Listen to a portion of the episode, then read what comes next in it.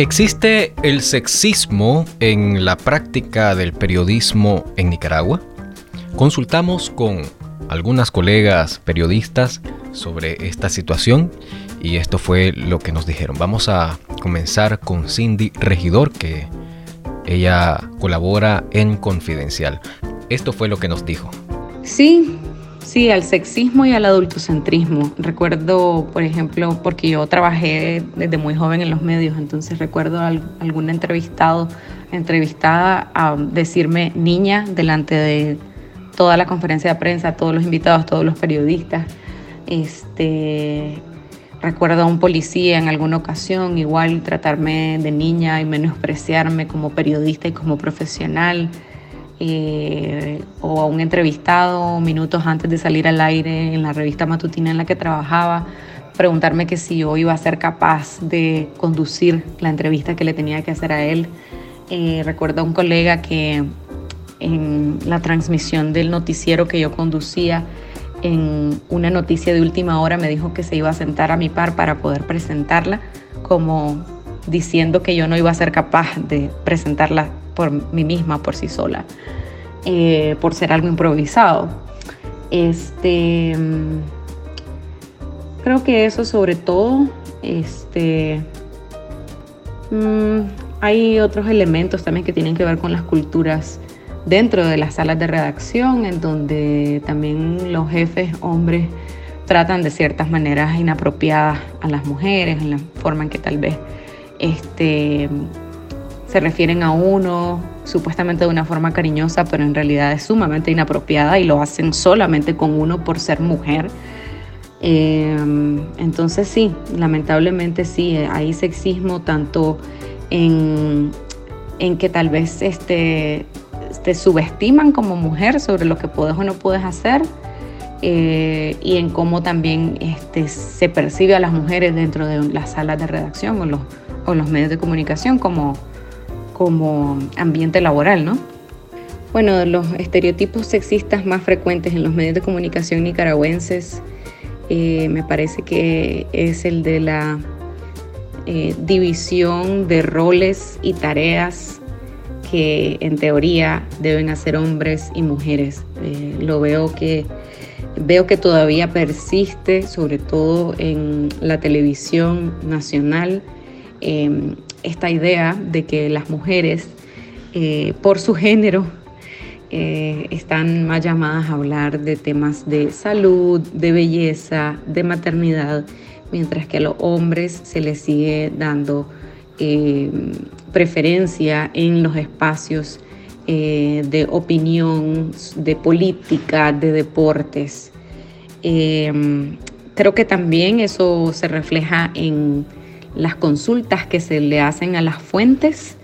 Eh, sí ha mejorado la cantidad de mujeres, por ejemplo, que aparecen más en calidad de mm, especialistas en algún tema, pero todavía pues queda por hacer para encontrar una verdadera este, equidad en la cantidad de, hombres y mujeres que aparecen pues en los distintos espacios. ¿Cómo puede incidir la reproducción de estos estereotipos en una sociedad machista? Yo creo que eh, la representación mediática es sumamente importante en la construcción de las ideas, los imaginarios y las aspiraciones de las personas en una sociedad, en particular de la niñez. Creo que hace una enorme diferencia que las niñas, por ejemplo, vean en la televisión, en los periódicos, eh, que escuchen en la radio eh, a las mujeres en diferentes roles y ámbitos para que también sueñen y aspiren con ocupar esas posiciones. Em, yo creo que los medios de comunicación eh, no solamente están llamados a reflejar lo que somos como sociedad, sino también lo que aspiramos ser. Y yo creo que también la diversidad en los medios de comunicación debe estar presente no solo en tema de género, sino también en un tema de etnias, por ejemplo.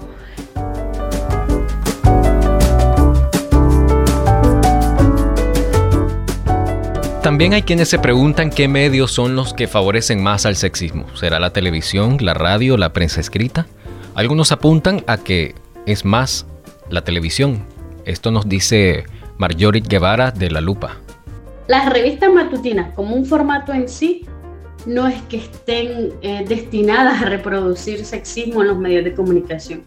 Las revistas matutinas van a reproducir el sexismo en, la sociedad y en los mismos medios de comunicación en la medida en que el papel que juegue la mujer, el papel que tenga la mujer en esa revista matutina, eh, cumpla estereotipos ya definidos o los rompa. Entonces, en esa medida es que las revistas matutinas van a contribuir. Lamentablemente en Nicaragua, eh, como y circo de parte de esta dictadura, pues lo que vemos en los en las revistas matutinas de los medios oficialistas de los hijos de Daniel Ortega y Rosario Murillo es una imagen estereotipada de la mujer. Y pues también lo vemos desde, desde la pareja presidencial con lo que tratan de transmitir, aunque pues aunque la Rosario se diga mucho que es el poder detrás del trono.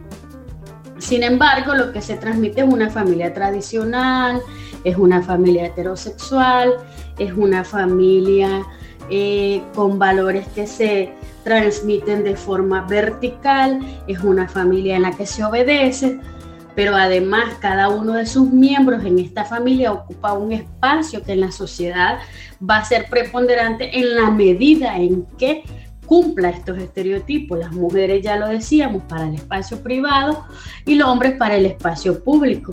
Las mujeres eh, van a ser agradables en la medida en que sean eh, atractivas al ojo de los otros y estos otros sean hombres machos heterosexuales. Entonces, en esa medida, sí van a reproducir sexismo. Las revistas matutinas tanto como cualquier otro espacio o programa que tenga un medio de comunicación que no le pase un filtro de género.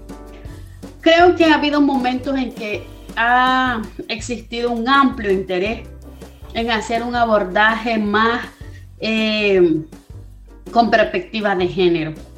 y creo que cuando ha ocurrido o en los espacios que ha ocurrido es porque han estado dirigidos por mujeres que tienen eh, cierta formación en género por mujeres que han estado vinculadas al feminismo eh, y que les interesa, ¿verdad?, que haya un enfoque, un abordaje, una mirada eh, de la realidad de las mujeres, de esta realidad desigual que traspasa las mujeres. Entonces, sí creo que ha habido un interés pero sí depende en su mayoría de quién esté dirigiendo los espacios.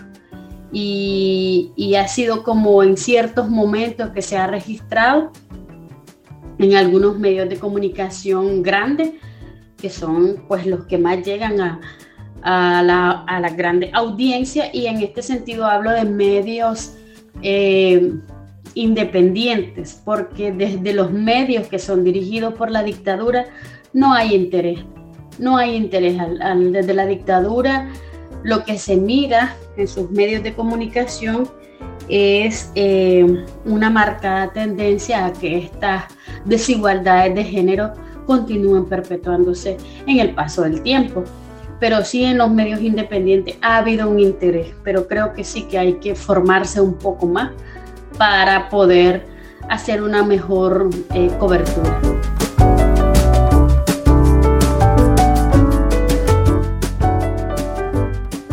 Si te gusta el contenido de literalni.com, recordá suscribirte a nuestras plataformas de podcast y también a nuestro sitio web y por supuesto en nuestro canal de YouTube. También podés compartir el contenido con tus amigos. Será sencillamente hasta la próxima.